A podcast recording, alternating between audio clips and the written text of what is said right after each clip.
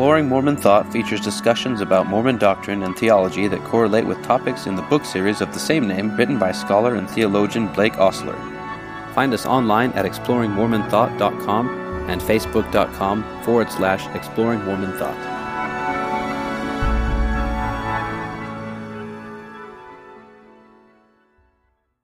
Welcome to another episode of Exploring Mormon Thought. Today we are continuing Chapter 3, which is titled The Relation of Moral Obligation and God in LDS Thought. So last time we went over Francis Beckwith's argument against an LDS option to have a moral ethic because we have a moral system that's separate from God being the source of morals. And we talked about that and how basically that didn't quite hold up. And so now today we want to explore what are the ethics in LDS thought? What are the possibilities? And so the first section in the second half here is just that. I'll read this quote and then we can talk about an introduction a little bit here. It says, It seems to me that as far as ethical theories go, and you say, and they don't go very far, so I guess we can comment on that in a second, but either a utilitarian or deontological theory of ethics is more aligned with LDS thought than any reviewed by Beckwith because Beckwith had reviewed several different ethical systems and said, well, LDS could adopt that, I guess, but they don't hold up because they don't meet his criteria and they're not an adequate ethical system. And so, just a definition of both of those a deontological theory of ethics is one that bases moral obligation on rational duty, and then a utilitarian ethic bases moral obligation on the utility or the usefulness or how it works of a rule or an act to promote the greatest happiness. And anyway, just to introduce this half of it, is there anything else you want to say? No, except for there are very fundamentally different ways of approaching ethics. As we get into this, I'll just give a broad overview of where I think utilitarian theories actually fit.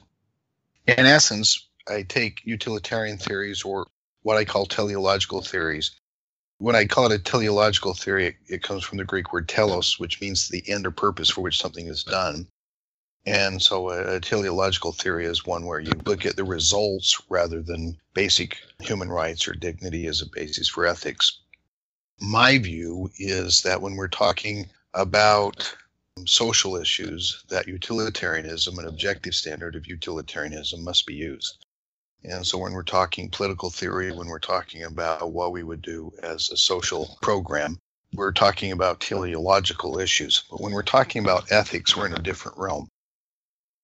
So teleological theories are basically social issue theories that involve you've got this basic structure. Ethical theories have to do with the I thou, the relationships between two people and the obligations that we owe each other teleological theories have to do with the third. That is, it's not merely two people involved. Now we have a third person involved, and we have an issue of distributive justice. So at this point, when we start talking about these kinds of social issues, I believe that teleological theories like utilitarianism make a lot more sense. And we really can't talk about the kinds of basic human rights, and then they come into conflict. So, just as an overview on political theory, basic human rights are protected based on ethical demands against the social interest. And so the rights, when they come into conflict with social issues, the rights will trump. And it is the role of a constitution to protect those basic rights over against the demands of the democratic majority. So that's where I think utilitarian theories fit in. All right, great. Well, yeah, we're going to go more into depth on each of these. So now we kind of introduced this, but now Jacob is going to go more in depth on an LDS teleological ethic, and you have it phrased as a question in your book. So I guess I'll say an LDS teleological ethic. So the way you define it in the book, you say a teleological theory of ethics is one that bases the rightness or wrongness of an act not on the qualities of the act itself, but on the consequences or ends brought about by the act. And then uh, we begin a discussion of utilitarianism because it seems like Joseph Smith made some statements that could suggest utilitarian ethic. If you could just briefly explain utilitarianism and its tenets. We've already talked about it a little bit. With utilitarian theory, what we're doing is some kind of what we'll call mathematics of weighing various interests. And so we're doing what's known as utilitarian calculus. Basically, what we're looking at is the demands of the greatest good for the greatest number. It's an easy way. It's that's John Stuart Mill's statement of utilitarianism. There was a disagreement between Jeremy Bentham and John Stuart Mills. Jeremy Bentham had what we would call just a, a straight across weighing of what I'm going to call uh, utilitarian utils. That is, we have this, you know, when we're looking at the greatest happiness for the greatest number, we have some way of weighing what leads to happiness and the utility that we get out of things to create happiness. John Stuart Mill made a distinction in, in what he called pig value. that is, he made a distinction between the experience of a pig and the experience of a human being.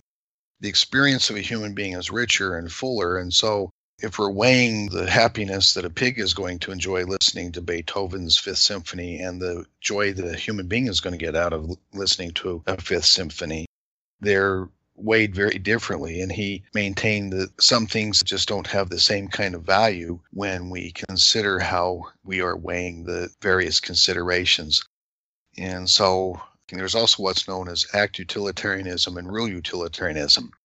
So in act utilitarianism, you look at the greatest good that is created by a particular act, and every act is submitted to the utilitarian calculus. Whereas rule utilitarianism comes up with basic statements and rules that will then guide to the greatest utility and the greatest happiness for the greatest number. So, rule utilitarianism looks for rules or laws or basic propositions that one can rely upon as a basis for ethical obligations, whereas act utilitarianism looks at weighing every act that we do based upon whether it will create the greatest good for the greatest number. All right. And uh, some of the statements that Joseph Smith made that uh, kind of suggest this utilitarian ethic is he says, In obedience, there is joy and peace unspotted and unalloyed.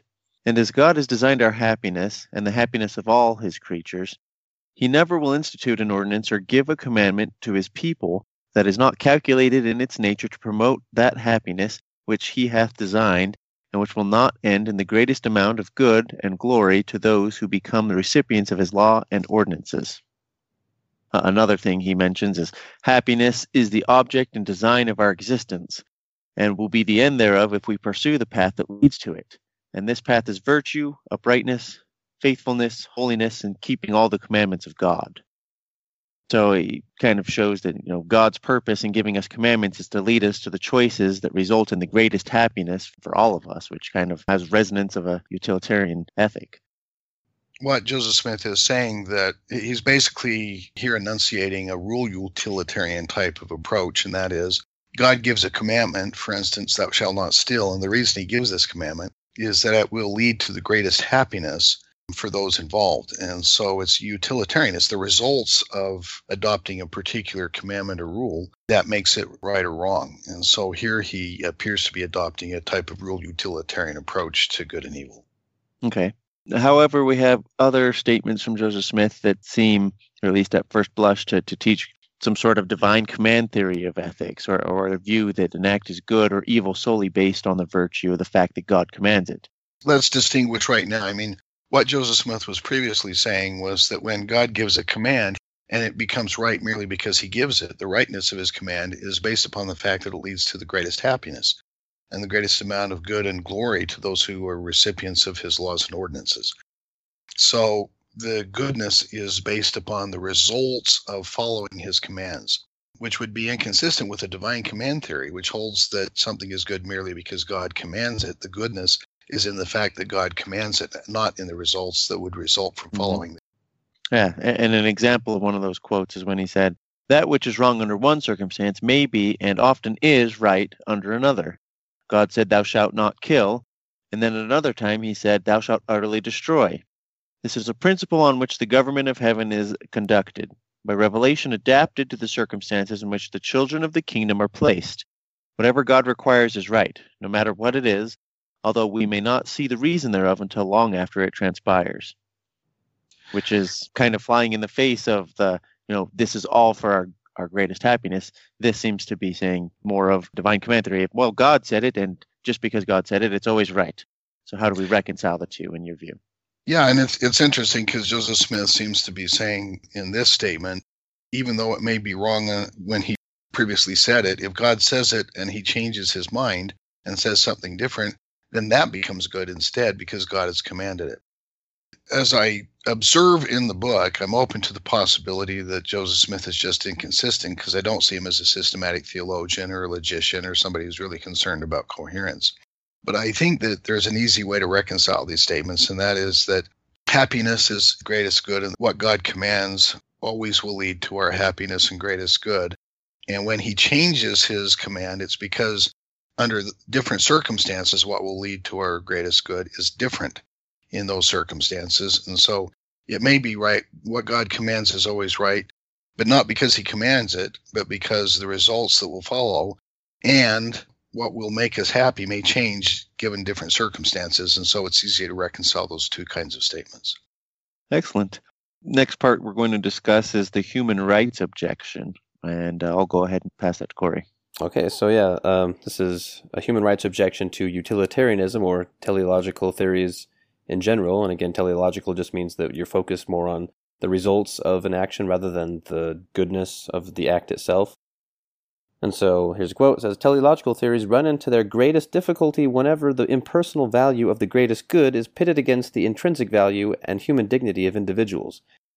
For example, if punishing an innocent person would deter many others from committing crimes, that would lead to the greatest happiness and good for society as a whole then utilitarianism would sanction violating basic human rights by punishing those who are innocent. And of course, that's just an extreme thought experiment.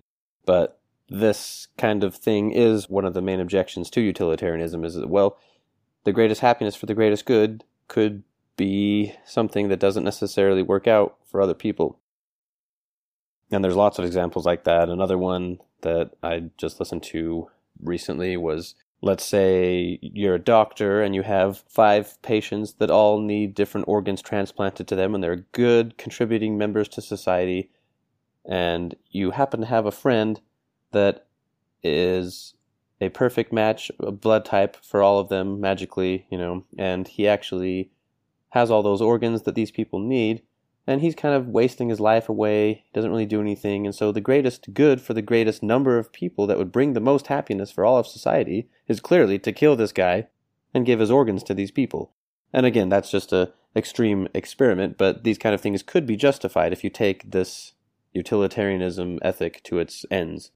I think what's important to recognize is that utilitarianism doesn't have any principled basis for grounding basic human rights the very notion of rights is difficult to justify on a utilitarian view because human rights are absolute. They stand even over against the greatest good for the greatest number. And so, if all we're doing is adopting this kind of utilitarian ethic, then we're going to have a, a, a, view that will be inconsistent with the notion that there are, in fact, human rights. That's why we have the basic playoff in, in American jurisprudence, for instance, you have a basic constitution that enumerates specific rights that are deemed not to be given by the government. They're deemed to be divinely ordered. And they cannot be abridged by the democratic interests of society as a whole. Now, one could argue on utilitarian grounds that a society that recognizes rights and that protects those rights leads to the greatest happiness for the greatest good. And that may well be the case, but it's really difficult to know whether that's the case. It may be that, for instance, recognizing the basic right of free speech, allowing white supremacists to speak on a campus like Berkeley, where you've got a whole bunch of leftists who are going to be really upset and have to have therapy as soon as you're done. In that kind of a situation, it seems like you're going to have a whole lot of miserable people, but you're protecting the rights of just one person. Nevertheless, in a basic order society that recognizes human rights, the interests of the many must give way to the human rights of the one. All right. And again, this in a Mormon context, we're kind of trying to examine the LDS scriptures as a whole, Joseph Smith's thought, and kind of what we believe as a people. And so, something that would kind of butt up against this is a very utilitarian moment in the book of Nephi where Laban is drunk, and the only way to get the plates from him is apparently to kill him because the line that's used to justify it is well better than one man perish than an entire nation dwindle in unbelief and so that's why, you know, utilitarianism is in there in some instances, but we're still have these problems with it. Yeah, and, and and we have these basic intuitions, and this is why we have the kind of difficulty with Laban being killed by Nephi, and we ought to, because we're pitting two different ethical intuitions against each other. That is the the intuition that Laban has a basic human right not to be killed, and the notion that God's plan must be carried out and that it will benefit the greatest good for the, the greatest number over a long period of time. And the spirit seems to engage in a kind of utilitarian reasoning with Nephi in order to persuade him to carry out the dirty deed. So we have these conflicting intuitions, and in almost every ethical problem that we have, it's because we have conflicting ethical intuitions. And that's what makes an ethical paradox when we face one. But what I'm really doing with this, I'm, and the reason the question mark is asked, is there an LDS teleological ethic? I'm exploring whether or not a teleological ethic like utilitarianism would be a sound basis for ethics in Mormonism because there's no reason why Mormons can't be utilitarians. It seems to be uh, a theory as open to Mormons as to anybody else. But what I'm doing is assessing it, and at the end, I find it wanting. I find it not to be a sound basis for a, an ethic. And one of the reasons is the human rights objection, and the other is a distributive justice objection. All right, yeah, and I'll have Jacob kind of go into the next two objections. The next objection would be the distributive justice objection. That is that teleological theories can also give results that are unjust when dealing with problems of distributive justice. One instance would occur when the great good of a few outweighs the just distribution of goods to a larger segment of the population. And what would you say is an example of that? Well, let's say that you've got, I mean, this actually happens when you come to the United Order. You have people who are much better at producing goods and producing wealth than others. And if you take all of the incentive away from them to produce additional wealth beyond their basic needs, it seems that it won't function. In this instance, it may be, for instance, we have a few who are very wealthy and who really enjoy the arts. This, in fact, is is the case in our society. You've got very wealthy people, as a general rule, who pay a lot of money to go see operas and plays, and you know the kind of entertainment that's available to rich people. And then you build something where you have the government distribute funds to build a theater where the rich can enjoy it so you've got these few and because their enjoyment is so great and they have a capacity to enjoy something that a person who's eking out an existence and still wanting for basics can't really enjoy so it seems that in this case the immense ability of a few to enjoy the arts outweighs the interests of the many to have the wealth redistributed to them so that they can eat food okay now a glaring problem with this in an lds type of worldview is that we have the LDS ethic of Zion, or what we saw practiced as the law of consecration.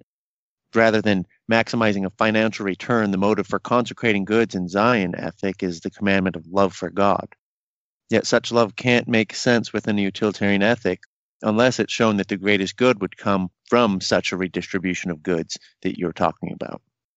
Yeah, and it, I think it's clear that when your purpose is to transform a people so that whenever they earn anything more than their basic needs, the only reason that they would do it is out of love for others so that they will have sufficient for their needs as well. It turns out that that just doesn't work very well because people are selfish. But ethically, I mean, the Doctrine and Covenants states repeatedly that ethically, we have an obligation to take care of the poor and to have all things in common and distribute, regardless of the ability to produce, so, for instance, in the United Order, you would distribute property to those so that they could have the capacity to make their own existence in an agrarian society because they can raise cows or they can raise wheat or whatever. Well, it turns out that some people just don't know how to do that. I mean, you had a lot of people coming from England and they were not landowners and they didn't know how to farm. They didn't know how to tend cattle. They didn't know any of that. And so when the property got distributed to them, it basically got wasted because they didn't have the basic skill set to make it work. And so when it comes to distributing the goods that are put into the United Order, the question then becomes okay, what is a just distribution? And it seems that we're going to have to base that just distribution on something more than just the basic ability to have an output that increases the size of the pie for everybody to participate in. The problems of distributive justice, and that, and in part that's why The problems of distributive justice were precisely why the economic order basically failed. People were just too darn selfish. Their hearts weren't changed. When it came down to it, they were unwilling to give to those who were unable to take care and produce wealth. They were unwilling to take what they were able to produce wealth with and give it to them. And so there were all these problems. Let's like Brigham Young commented one time. He said, I never met a man who had more than he needed. And that is because what you would do is you would go to the bishop, you would declare what you needed, and the rest of what you didn't need would go into the bishop's storehouse. And what Brigham Young was saying is the thing failed because everybody needed everything they had all the time. Mm-hmm. And so it wasn't getting distributed the way that it was intended to, to benefit the poor. The whole purpose of Zion was to benefit the poor by redistributing wealth. And so, in terms of distributive justice, the issue is not will it produce the greatest wealth? Will it create a bigger pie? The issue in Zion was will it transform a people into loving one another? Will it transform their hearts so that they will act out of love for others rather than based upon the profit motive? turns out that they gave it a good shot, but they were unable to, to change their hearts.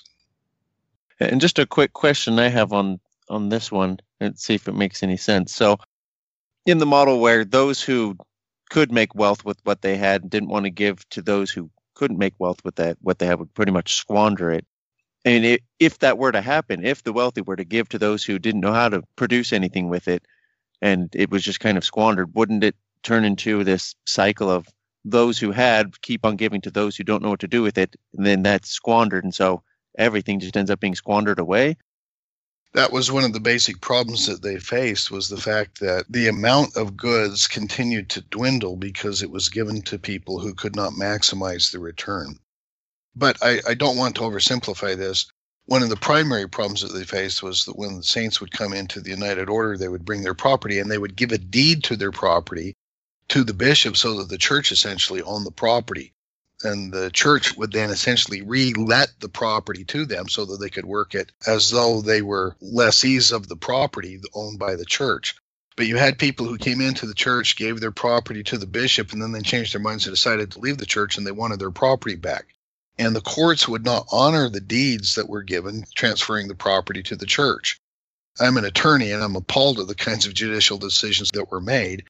But, you know, the Mormons couldn't win a case in Missouri and they couldn't win a case brought by a non Mormon against a Mormon. Whenever somebody decided to leave the church and wanted their property back, all of a sudden their deeds weren't any good for some reason. So what happened was the property that was given to the bishop to redistribute continued to dwindle when those who had joined the church left the church. And then, of course, the whole thing fell apart and was almost impossible to sustain because the, the Saints got driven out of Missouri. And then you had the run on the banks in 1837 when the Kirtland Safety Society essentially plunged into debt. And those who had invested into it lost everything. And so all of a sudden, the Saints, um, instead of generating the kind of wealth that they anticipated through their various ventures, they had virtually nothing again. All right. Uh, so the next objection to utilitarianism is a genuine friendship objection. This one we can go over pretty quickly because we've we've gone over a lot of you know what is a genuine loving interpersonal relationship, what is the I thou, and it seems that it's not very compatible with utilitarianism because if you value me as a friend merely because I contribute to the greatest good overall, then it seems that I can be replaced at any time by another commodity that is more valuable overall. Yeah, utilitarian ethic treats people as things, that is, as mere means to create an end which is more valuable than they are, and that is whatever the basic desired result is that you're seeking. Now, paradoxically, the value that's being sought in utilitarianism is the greatest happiness for the greatest number. So it, it is valuing people by saying what we value is the happiness for people. But if you're my friend only because you can lead to my happiness, then you're not really my friend at all because then you're a mere means to an end for me. And the minute you cease to lead to my happiness, then you're not going to be my friend anymore. Let me give a concrete example. I have some facts about me that I don't like, and, and because you're my friend, you're honest with me, and you point them out and say, look, you're controlling and you're unreasonable, and you're going to be destroying all of your relationships until you get your act together. Well, that makes me unhappy. And because you're not contributing to my happiness here and now now overall it would if i if i followed what you were saying maybe i'd be happier in the end because genuine friends treat each other that way. And so maybe having a genuine friend leads to the greatest happiness for the greatest good and for the greatest number in the end. But the point is is that if my friendship with you really is dependent on your ability to create the greatest happiness for me then the friendship that we have isn't really what is valuable in our relationship. What's valuable is how I can use you to create my greatest happiness. And that just seems to be incompatible with genuine friendship to me. Yeah, but valuing the happiness over the friendship itself. All right. Well, so what kind of ethic do we have in in, in the LDS Church? And is it a duty-based ethic? Let's move over to Corey to discuss that. Very nice. So yeah, we just tried on utilitarianism, and it, like I said, it's came up, it's come up wanting a little bit, and so now we're going to move on to the other kind, which Immanuel Kant is famous for, and he's a philosopher that came up with the categorical imperatives. And so there's conditional imperatives, which are just things that don't necessarily matter, or you're not obligated to. They're if then. Conditional imperatives are I'm, I'm going to do this in order to get that it becomes kind of again a teleological imperative because it's looking at the results rather than at the basis in reason and human dignity that was driving Kant's ethic. Or you could also call it a hypothetical imperative. All right, so there's those kind, and then what he's come up with here is called a categorical imperative, meaning that it is binding and it is, at least he develops it as a universal law that is binding on everyone and not just a particular situation. Okay, so I'll just read the quote. It says, For Kant, moral obligation is grounded in the pragmatic necessity that we must have a reason for what we choose to do. And so for him, reason provides a ground for morals because there are maxims. What's a maxim, I guess, just real quick? A maxim is a basic statement of duty that would guide conduct. All right, so maxims of conduct, which we must accept as universally binding on all persons to act rationally. For example, we must accept as a duty that we will keep promises. Otherwise, the very idea of promise loses its meaning, for a promise that can be broken is simply not a promise at all. You've probably heard this kind of thing represented in like what your parents said sometimes like, well, what if everybody did what you did? Then how would the world be, huh? Think about that. And that's where a lot of people think that that's what Kant is saying, but that's not necessarily how Kant would formulate it. For Kant, not a focus on the results, but it's more that if everyone did do that, what would happen to the very notion of the law of that action, like the promise itself? So let's take a concrete example. Let's take the idea of a line. I lived in a culture for a while in Italy where the concept of a line is very difficult. They have more of a concept of a crowd, but it leads to chaos. So, undoubtedly, when you were small, you had the urge to butt in line and not wait your turn. And so you butted in line, and your mother turned to you and she frowned and she said, What if everybody butted in line? And so the notion for Kant isn't, well, a line wouldn't have meaning if I could just butt at will. But that is exactly what he's saying. It's not the result that the line becomes chaotic and that really you're treated others unfairly. It's the concept of a line itself that's the issue. If you can butt in line anytime you want, you don't have a line. What you have is chaos. And so the very notion of a line demands that you wait your turn. Otherwise, the very concept of a line is rendered meaningless. And so Kant is looking at the kind of things, well, what does it mean to have a line rather than, well, what, what are the results if everybody butts in line? All right. That's kind of the first part of his categorical imperative. His second categorical imperative focuses on the same principle of the duties that prevail in human relationships. And we've stated this one many times, and it is act so that you treat humanity, whether in your own person or in that of another, always as an end and never as a means only. And so, again, we've gone over this numerous times, so we don't need to go too deep into it, but this is very appealing and it seems to work within the LDS worldview because, like we started out with, you know, we're basically uncreated beings who have intrinsic divinity within us, and therefore we're not just pawns A for God to move around to get what he wants, but we all have this intrinsic value. As LDS people, I think it can be even more strongly represented than in ideas where we're just like created from dust and before that we didn't exist. Anything else about the second categorical imperative at this point? It's simply this.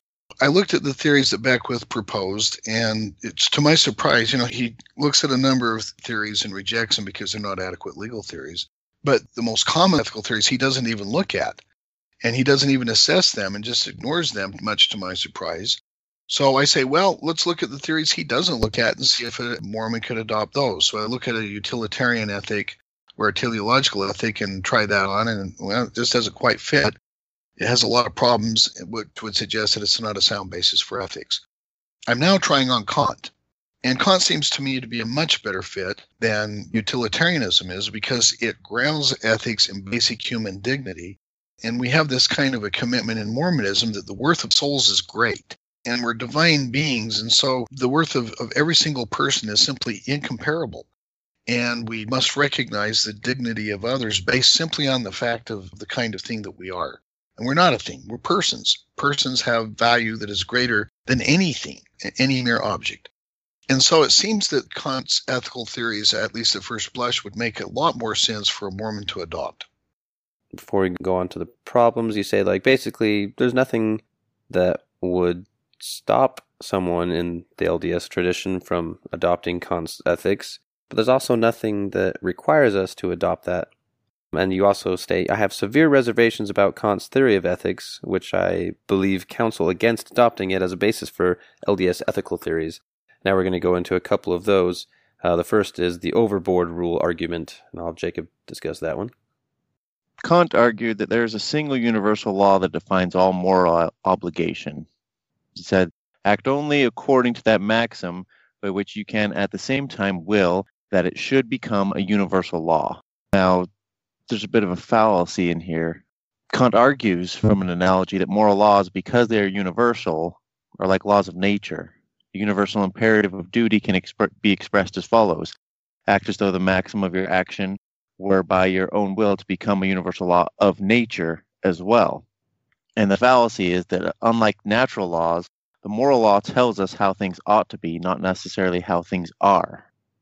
It's simply that if we take this this uh, maxim act according to that maxim by which you can at the same time will that it should become a universal law, we can come up with rules that clearly are not our moral duty, but seem to be consistent with it becoming universal law. So, for instance, all people ought to get cats as pets. Well, mm-hmm. I, I, can will that to be a universal law, and it, it seems like we ought to have pets, and I could will that, that we all get cats, but I don't have an ethical duty to get a cat. And so it seems to sanction as a moral duty all kinds of things that really aren't our moral duties. Okay. So you say perhaps we could expand on it a bit and clarify it so it fits a bit better. And you would say number one, it is a duty to act on a maxim only if one cannot will to refrain from the act directed by the maxim to be universal moral law. And number two, it is permissible to act on a maxim only if one can will it to be universal law and number three, it is wrong to act on a maxim only if one cannot will it to be universal law. So, what are the clarifications here? So, what I'm doing, I, am looking at Kant and asking, well, can I refine Kant in a way that I can overcome this objection? And it turns out, yeah, I think I can come up with a better formulation, but now it becomes somewhat complicated as to what my maxim is. Once I state it this way, it's not clear what my moral duty would be because I can't readily come up with maxims that meet all three conditions. And so I'm left wanting with respect to, well, how does this guide my conduct and how does it become a maxim of conduct? Okay. Well, that, that's pretty much all I've got on the overbroad rule argument. Do you have anything else there before we, we move on to the under inclusive value argument? I do not. All right. Let's go ahead and move on to that then. Okay. So this one addresses the second categorical imperative. So you say, What of the second categorical imperative? I am inclined to accept the second categorical imperative as a valid statement of moral obligation, but for reasons very different than those urged by Kant. So, for example, it recognizes that persons are not things and thus cannot be used as a mere means, as we've talked about, um, but always treated as ends. But you disagree with Kant because he distinguishes these persons from mere things in a way that would only have people that have what he calls the capacity for transcendental rationality as those who should be treated as ends in and of themselves. And so that leaves out a lot of people. So would someone lose all their rights if they happen to be in a coma or of less mental capacity and things like that? Well, or children or animals. It seems that we have a duty to treat animals in a certain way, and yet, if we adopt the second categorical imperative, we don't have an ethical obligation toward animals at all. And maybe, you know, I don't have any ethical obligations with respect to small children because they're not capable of rationality. So it seems that we need a very different reason for adopting the second categorical imperative than the capacity for transcendental rationality. All right, that makes sense. You say what I value is not limited to what you are, but what includes primarily who you are. So, what makes you worthy of respect is not merely that you are a human, but that you are the particular human that you are. It is the uniqueness of each thou whom we encounter that demands respect and demands never to be treated as a mere thing. When you stay more like this demand does not just arise from autonomy or sameness alone, but primarily out of heteronomy or difference and uniqueness, which just basically means like it's not because you happen to conform to what is human. It's not that you're from the class human and everyone in the class human deserves this dignity. It's each individual deserves it. It's just kind of a, a different way to think about it. Well, it's an important distinction, and that is that it's not the mere fact that we have a shared humanity that gives rise to our ethical obligations. It's the uniqueness of each person in what they bring to the world that the lays demands upon us ethically. And so, what we're looking at is a very different basis for ethical obligation. It's not our shared humanity. In other words, what makes us the same. Rather, it's our uniquenesses. It's what makes us different that is the basis for the second categorical imperative. All right, great. So that's the basic overview of Kant and some of the critiques. And then in the book, you include egoistic theories. Um, and first, why, if we're trying on different theories, like you seem to speak pretty negatively of the egoistic theory, why did you include it? Well, egoism has been a, a, very tantalizing way of looking at ethics, and that is that what I'm looking at, because I'm an eternal being, I'm looking at maximizing my happiness in the long run, and it's really about me. So, for instance, if I'm looking at an ethic because it will make me happy, I'm looking at something that will lead to the greatest realization of my potential as a divine being. And so, what I'm saying is there are certain aspects of egoistic theories that are consonant with the gospel and so I'm looking at an egoistic theory and saying, well, okay, a teleological or a utilitarian theory is not going to work. A duty based theory like Kant seems to be wanting as well. What about an egoistic theory? Would that work for LDS? All right, makes sense. It's pretty much self explanatory. Like you already said, it just means that you basically seek out your happiness, and that's the greatest good. And that is the most natural way to do things, it seems, because it's pretty hard to, again, the downfall of the United Order is that people seem to seek their best interest above others inherently, and they're not going to see. They're like, oh, well, I do need all this stuff. I don't want to give it to other people because you just have this perception. And let's make a distinction here between psychological egoism and ethical egoism. So, psychological egoism is actually what led to the downfall of the United Order because people were, in fact, seeking their own best interest at the expense of others. And so what we're saying is, gee, it, it may just be built into us, un, unless our hearts are changed, to be selfish and to look after our own interests and to be so self-absorbed that we really don't look after the interests of others, the, kind of what we would take to be the essence of love.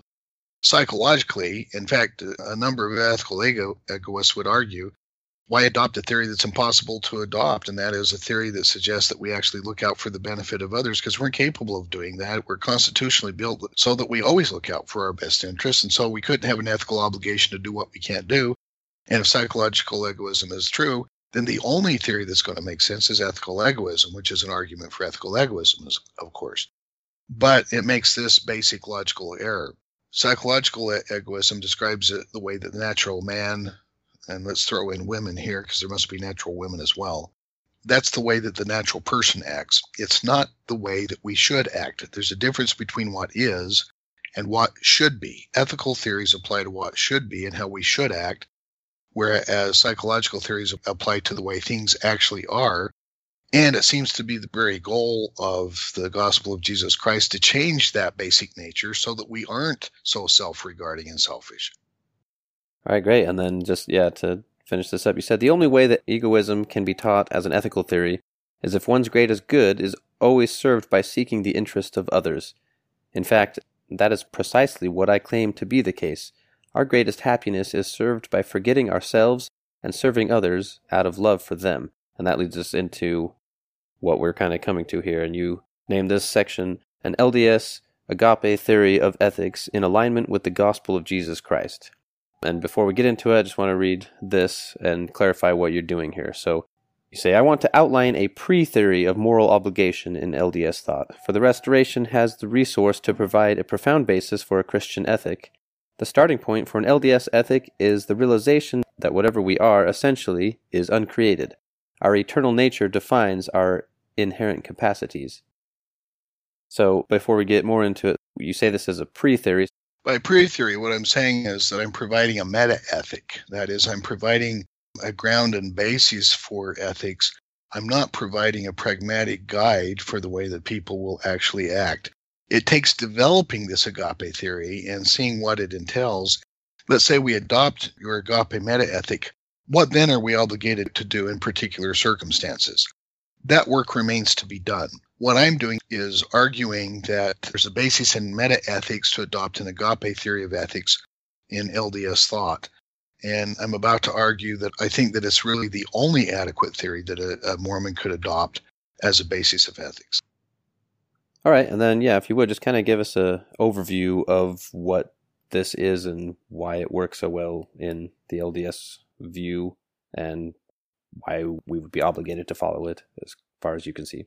Agape is the Greek word for love, and it's a particular type of love. It is charity, it's the kind of love that is commanded by Christ that we have for our neighbors. So it turns out that if we ask the question, what laws define the conditions of mutual self realization that we must abide by to partake of the divine nature? Because the purpose of human existence in Mormonism is to realize our divine nature.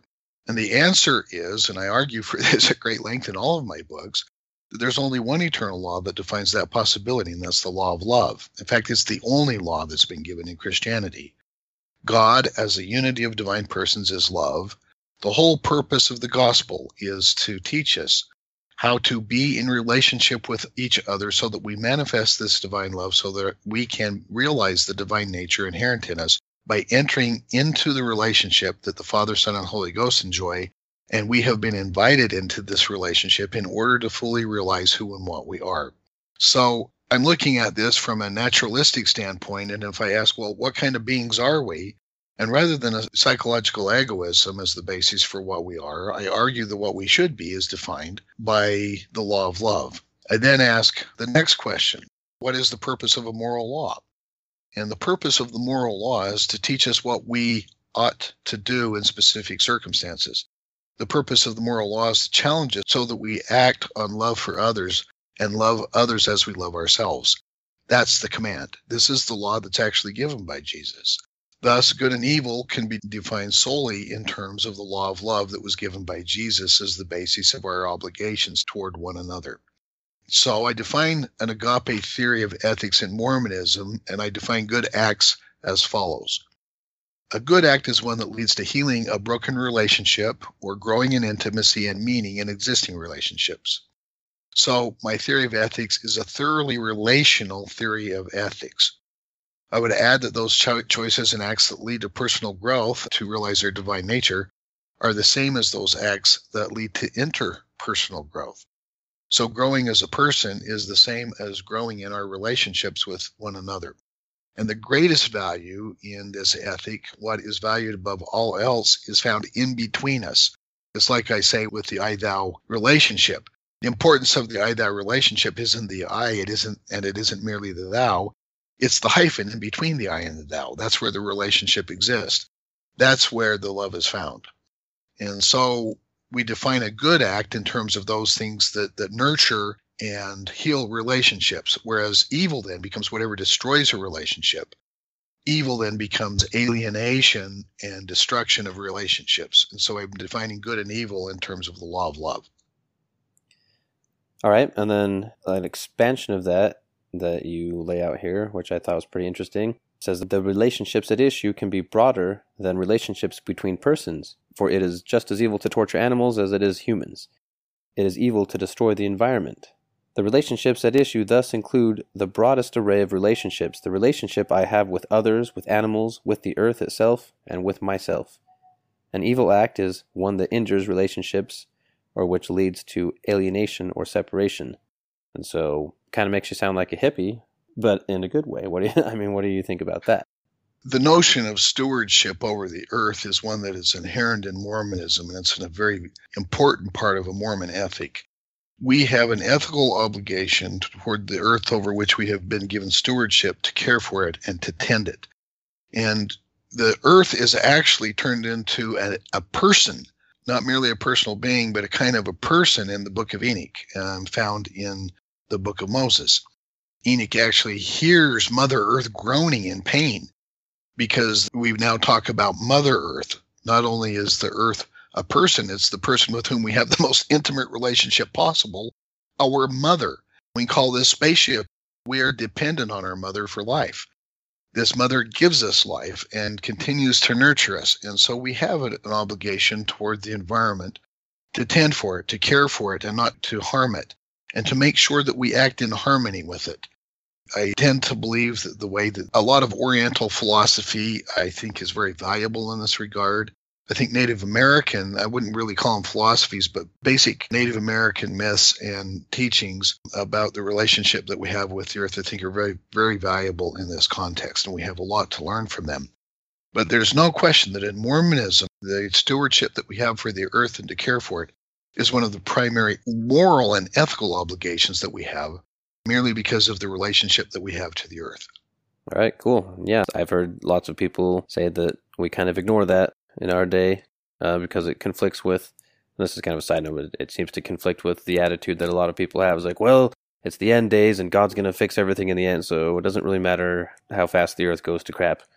Well, and you know, I mean, animals also. We have relationships with animals, and and so we have a duty to treat animals with love and respect as well, and to recognize what their role in the world is, and to live in harmony with them. And so these kinds of relationships, it's very important not to define relationships narrowly. We come into the world that already exists when we come into mortality. We come into this life in the pain of another in an environment that already exists based upon the grace and goodness and gifts that others have already given before we got here. We come into this world already in relationships, and we are essentially relational beings. Human beings cannot exist as non relational beings, it's simply impossible. We can't survive. And so this ethic is based upon a realization of the kind of beings that we actually are and what our potential and reason for existence is. But it's also defined by the law of love that's been given to us by Jesus. When Jesus talks about the law of love, he focuses primarily on our neighbor and then he asks, Who is our neighbor? a lot of people want to say, well, the word neighbor, by the way, comes from a, uh, the Germanic root, means the, the nearby. Neighbor is in its root simply the person who's nearby. And you can see the relationship between neighbor and nearby in the very word itself. But that's not who our neighbor is. Our neighbor isn't merely the person next door, nor is it merely a person. Our neighbor is that with which we have relationship. And so our neighbor is much broader than just, you know, all of the people that we know. It's the entire world. The entire world is a thou to us. Uh, once we treat the world as a thou, it becomes sacred. It becomes a place where we exist and then realize that the law of love demands of us to live in harmony with nature. It demands that we treat the environment with love and to love the world that we live in and respect it. The same with animals. You guys know that I won't even kill a spider. I pick him up and carry him outside, basically on the recognition that if I found that spider on Mars, it would be the most amazing thing we ever found. And I think that the, all life is just amazing. But also out of the fact that we have a relationship with everything, and it's just part of the recognition of loving the world in which we exist and being grateful for it and being grateful for the gift of love that's been given to us the entire world is in relationship with us. And so I emphasize the nature of the relationships at issue And when Jesus, you know, he gives the parable of the Good Samaritan, he asks, Who's our neighbor? I want to suggest our neighbor is the entire world, including the natural world and animals. All right, great. Yeah, I'll just read a couple things and I have a question about just some things. So, one thing that you emphasize is he said, Now, this law of love cannot be formulated easily, for it is known only through the Spirit rather than the letter of the law. Yet this law is near to us, for it is written on our hearts precisely because it is an expression of who and what we are eternally. And so, how I understand is what you're saying is, you know, how this is going to come down and how you can actually apply it to your life is not exactly something that is just, you know, you can say, you know, you should always tell the truth forever, and no matter what the situation is, you have to make that universal, like Kant's law, or like, you know, always have to serve the greatest good it's more of a case by case basis, I guess. Is that fair? Yeah, what I'm doing is adopting an act version of an agape theory rather than a rule version. So the rule is love your neighbor. But if I tell you your ethical obligation is to show love, you then turn to me and say, Well, what does that mean? How do I do that? How do I show love? And the response is that we must wait upon the Spirit in the moment of decision in order to know what ethical demands the other is laying upon us so that we can serve the other. It is something in the relationship, in the moment of reality in which we're in the relationship. And the you that I was in relationship with yesterday doesn't exist anymore. You've moved on, you've grown, you're now a different person. And the ethical demands that I have in a relationship with you to serve your best interest change. The way that I served your best interest when you were eight years old is not the way that I serve your best interest as an adult. And so it behooves me to be open to you as a person so that I can be inspired by you and by God and by the Spirit to know how best I demonstrate and show my love to you. This is not something that can be reduced to a rule. Okay, this was Paul's point. When Paul is talking about grace, this is the kind of thing he's talking about. We can't simply reduce it to a command and say we have these commandments. Like, let me state this in a way that brings some context, okay? if I love you, I don't kill you, I don't steal from you, I don't envy you, I don't do all the things that the Ten Commandments tell me not to do.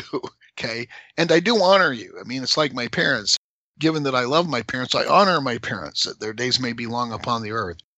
So I see the, the law of Moses as kind of a minimal statement of the law of love. It teaches us what not to do to harm you. So there's a, a harm principle built into this law of love, okay?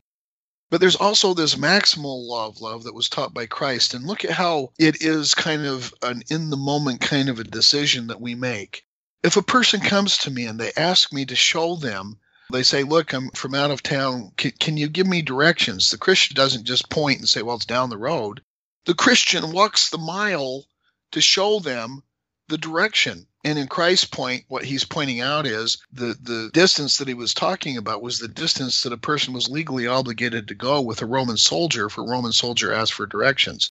And then he pointed out you only you don't only go as far as the law requires you to go, you go two miles. You go the extra mile. Walk all the way with them. And, and it's like with my children, when they asked me for directions the first time, I didn't merely point down the road and say, gee, I hope you can find it. I took them to school and showed them around. I showed them where it was. I showed them how to get there. Let me give another example of this. If I truly love my wife, I don't merely fail to commit adultery. That's not what the law of love merely demands. Clearly, if I love my wife, I don't commit adultery, I don't cheat on her. But I'm not even tempted to cheat on her because I love her. I don't covet another woman. I don't lust after another woman in my heart because I love my wife. And to lust after another woman would be inconsistent with loving my wife. But if I truly love my wife, that's not a problem because I don't have lust in my heart for other women. I love my wife. And it's not hard, it's easy because I have that love. So, what I want to say is it looks at first blush. I mean, look at the kinds of things, again, that Jesus is talking about. If somebody sues you at law and they want your coat, well, you take and give them not merely your coat, you give them two. It's like, okay, well, that's ridiculous. And then he makes this kind of impossible demand upon us. You know, you've heard it said that you must love your neighbor, and so you must. But that's not all. You're also required to love your enemy. Well, this is the real challenge, after all, isn't it? The law of love, because loving those who are easy to love is no challenge, and having an ethical obligation to do what just comes naturally and is easy to do ain't much of an ethical obligation. The ethical obligation to love our neighbor is the obligation that actually teaches us about love. We came to this life to learn how to live this law of love. Our ethical obligation, therefore, becomes the same as our purpose in life to learn to love one another. That's why it's our ethical obligation to begin with. Ethic thus becomes also a means of self realization. So, for instance, it would adopt something that is important in Aristotelian theories of ethics, which look at realizing one's nature. So, in Aristotle, something is good if it leads to eudaimonia, happiness, but more important is realizing human nature and the fullness of human nature. Well, in this ethic, what we're really doing is realizing our nature because we learn to love one another. We're being challenged in what we are to grow. And so we're put in a situation here in life where we're constantly taken out of our comfort zone. We're given opportunities to fail one another constantly by failing to love. We know what we're called to do in relation to the other if we just have an open heart. So, what I'm saying is, when it comes to the law of love, if I tell you, well, your duty is to love another person, that doesn't really give you any pragmatic or practical guidance as to what your duty is. We must be open to the Spirit and to what the other person is actually calling to us in the moment to know how best to serve them. And so this law is a challenge because it's the way that we actually interact with other people. And the challenge is to interact with other people in the fullness of their dynamic life and the fullness of their growth and in the fullness of the humanity that they're developing and in the fullness of the person that they are here now, not holding them in the past as to what they were, but being willing to let go of the past and love them here and now. So, this law of love that becomes our ethical or defines our ethical duty becomes the very basis of the way that we relate to each other. And I am arguing, because I adopt this agape theory of ethics, that we have an ethical obligation to treat each other lovingly. And when we fail to do so, and I get into this in volume two, well, this is volume two, we're going to talk about it in a few chapters about the kind of self deception that we engage in when we feel that we should serve another person or treat them in a certain way, and we fail to do so. And then we began to justify ourselves as to why we didn't treat them the way we knew we should. And we then betray ourselves and engage in an act of self deception in order to try to convince ourselves that what we were really obligated to do was what we did rather than what we felt called to do in the moment. So this law of love becomes one that is an ongoing means of growth for us because we must live it in the here and now. Just like the I thou relationship is lived in its fullness in the here and now, in the dynamic realization of the growth of a person here and now. So the law of love makes demands upon us. The other makes demands upon us, lays ethical obligations upon us, only in the here and now and the fullness of life. It's a theory of living ethics. It's a theory of living interaction with other human beings, with the world, with our pets and animals, with the insects that we find on the ground and in flying in the air, and the trees that produce oxygen for us and give us life. It sacralizes everything because we're called to love it all everything becomes sacred in our experience. There becomes no distinction between the profane and the sacred because everything to us is sacred. Okay, I'm getting off my soapbox right now.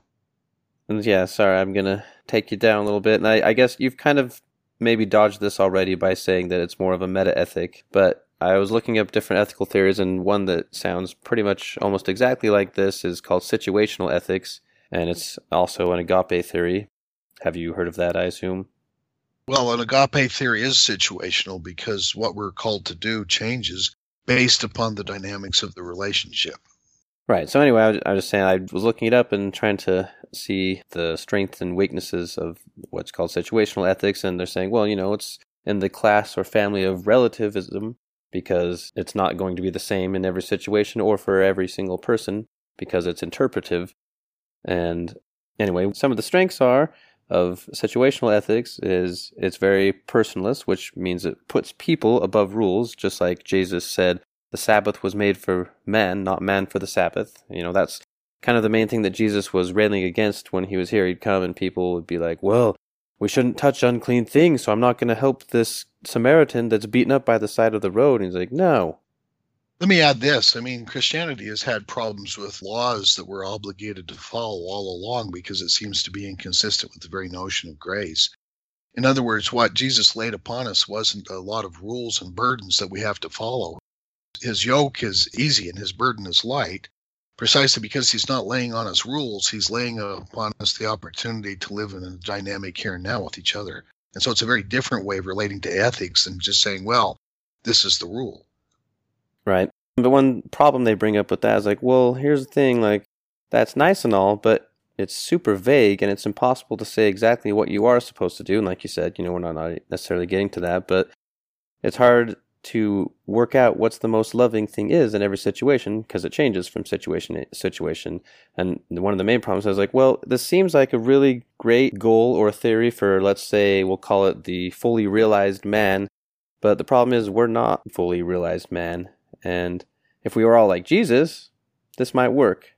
But some people say we can't necessarily be trusted to do the right thing, and it would only work if all men were angels, is one of the objections the notion we can only adopt an ethical theory if we always fulfill that ethical theory is nonsense. It ought to be with any ethical theory that sometimes we violate our duties of ethics and it leads us to understand what our duty is.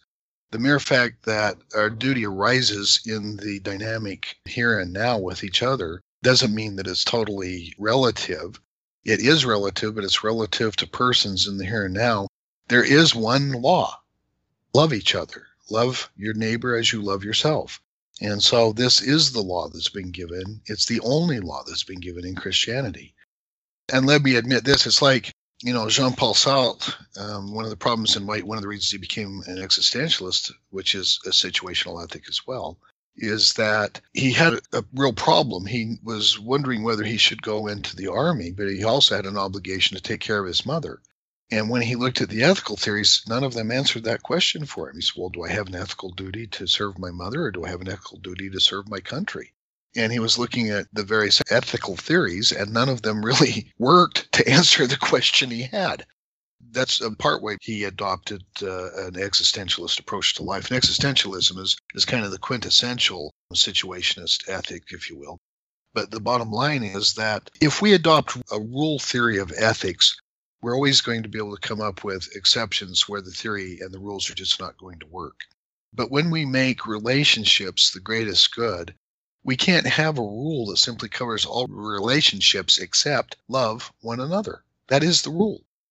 But it's a vague rule because it doesn't tell us what to do. It doesn't tell me whether I should stay and take care of my mother or whether I should go in and serve my country. It doesn't answer the question that question is answered in the dynamic here and now when we seek the Spirit to give us guidance. And maybe, just maybe, Jean Paul Sartre was right. And what we're actually called upon to do is to make a decision and to declare what our lives are about. And so there isn't a pre made right or wrong about this. We can show our love in a lot of different ways. Maybe we fulfill this ethic in a lot of different ways because there are a lot of different things I can do to show my love for others. And it's not that I'm called to do just one thing, there are all kinds of things I can do. I am, however, called specifically not to do specific things. There seems to be built in the no harm principle into the law of love. I shouldn't do anything that harms you as a person, that harms your prospects to actualize your potential as a person, those kind of things. So I can come up with a lot of negative constraints on what we can't do to people because that would be inconsistent with the law of love. But then there is this entire positive area of, well, what should I do then? And later in the book, we're going to get into another distinction that will be important. There are acts that we're obligated to do. And if I don't do them, I violate my ethical duties. But there are also acts which are good for me to do, but that I don't have an ethical obligation to do. We call these supererogatory acts. Supererogatory acts are, are acts that I'm not ethically bound to do, but it is nevertheless good that I do them, or better that I do them than not do them. And so I'm going to make further distinctions down the line. All right. The situational ethics, which, like I said, is very similar, can be used to justify some pretty bad things. Since it's left up to the individual and it is vague, then you can use it to, like, for example, a situation, it's a real story, and this guy said, Yeah, and on this ethical theory, I guess this is what the ethical thing to do was, but there were some settlers their village was destroyed by Indians, and they had to make a trek through the woods to a safe place with more not Indians, I guess. And they had to sneak through the forest, and there was one woman, and she had a baby that was crying. And so, if the baby cried, it would cause the Indians to hear them, and then every single person in that trek would get killed because of that. And so, she chose to smother and kill her baby. And on this ethic, it would seem, well, that's the most loving thing to do because the baby was already dead if she let it live and keep crying, and everyone would have died if she didn't do that. And so, I mean, you could also use that for utilitarianism. How does it avoid the same pitfalls of utilitarianism where, you know, sometimes one person basically has to take one for the team and not have individual rights, and that's the greatest love. On simple game theory, there's only one thing that could be done there because they all die if the baby cries, whereas only the baby dies if the baby dies, right?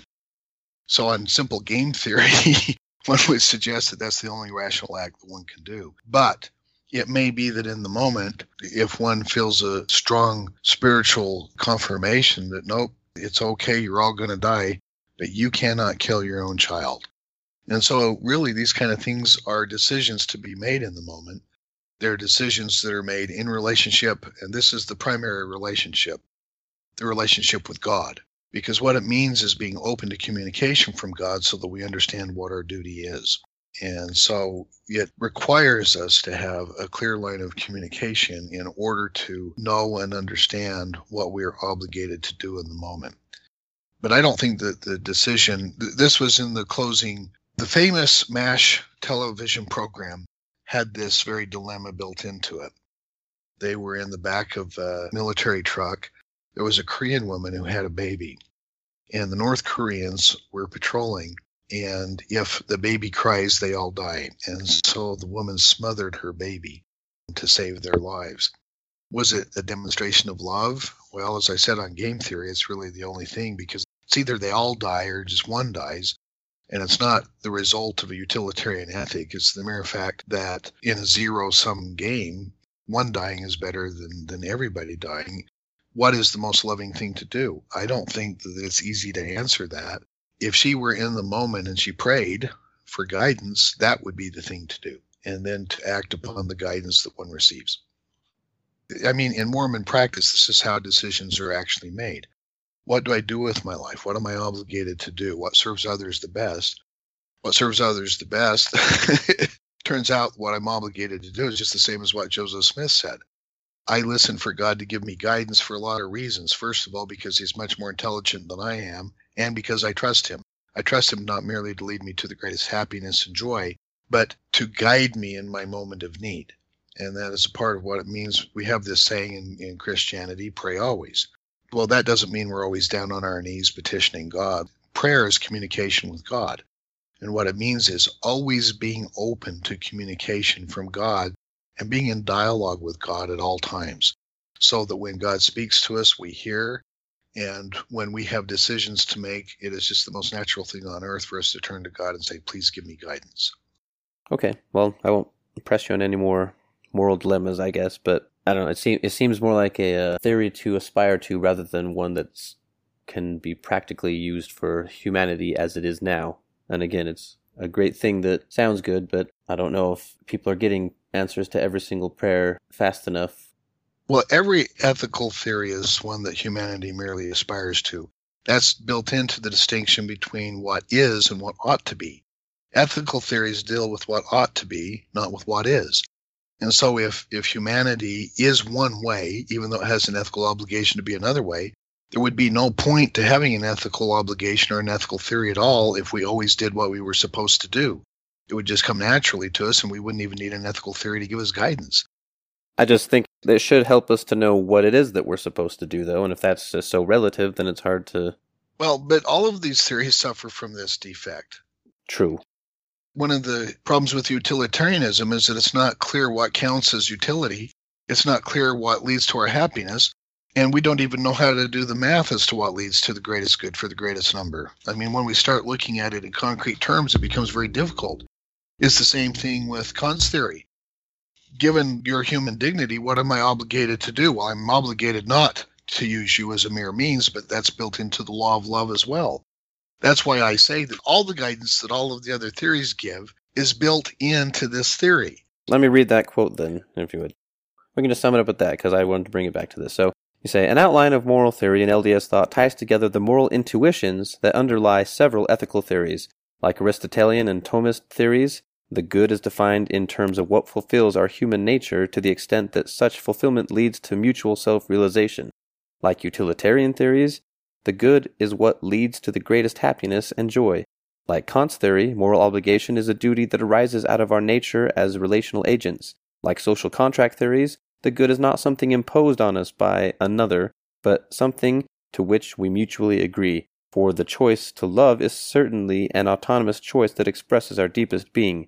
Like Platonic theory, the law of love is not open to a point of view or merely a subjective judgment, for there truly is conduct that cannot be called loving no matter what criterion we are using to judge it. So, one thing that came to mind as I read that is just ethical theories and stuff like, and all of Mormonism in general is this kind of a search for truth. And Joseph Smith defined truth as saying, you know, we seek out the best books and the best learning, and Mormonism just is truth. It doesn't matter where it comes from. So, having a hodgepodge of different ethical theories to have a concrete, or not a concrete, but a an ethical way that Mormons act is very Mormon, I think, because that's kind of the spirit of Joseph Smith in general is taking everything that's good that is being developed by humanity worldwide and grasping on to the good parts of it and leaving out the bad parts if possible and moving forward with that. Thoughts? Well, sounds like a good summary of the entire matter. So, I maintain that an agape theory of ethics is one that is fully satisfactory and that best fits Mormon commitments. It also is one that I believe best fits the general commitments of Christianity, which is good because Mormonism claims to be Christianity.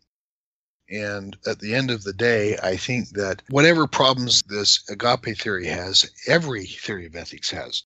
And so it's just a problem that is endemic to ethical theories in that we have to be careful in assessing the guidance that they would give us. So, unless you're going to adopt some kind of hard and fast rule utilitarian ethics, so for instance, it's what we do with laws in society. And I've already told you that I think that the realm of law is really the realm of social justice, not the realm of ethics, because ethics is between an I and a thou, whereas the rule of law is between me, you, and the third. What's our obligation to the person who's not me and you, okay, who's not included in us? And so when it comes right down to it, any problems that the agape theory has are going to be common problems that any theory has. And that's because it's built into the human situation that we're always going to be asking the question, what is my obligation here? And clearly, if, if I'm going to be using you as a mere means, I'm violating both Kant's second categorical imperative and the law of love. I reconfigured the second categorical imperative to arise out of relationships and the law of love on purpose because I adopt the second categorical imperative as a pragmatic and practical guide to conduct for purposes of the law of love and the agape theory that I adopt. I think the second categorical imperative, as I've reinterpreted it, is an expression of the law of love and gives pragmatic guidance to what we ought to do and ought not to do.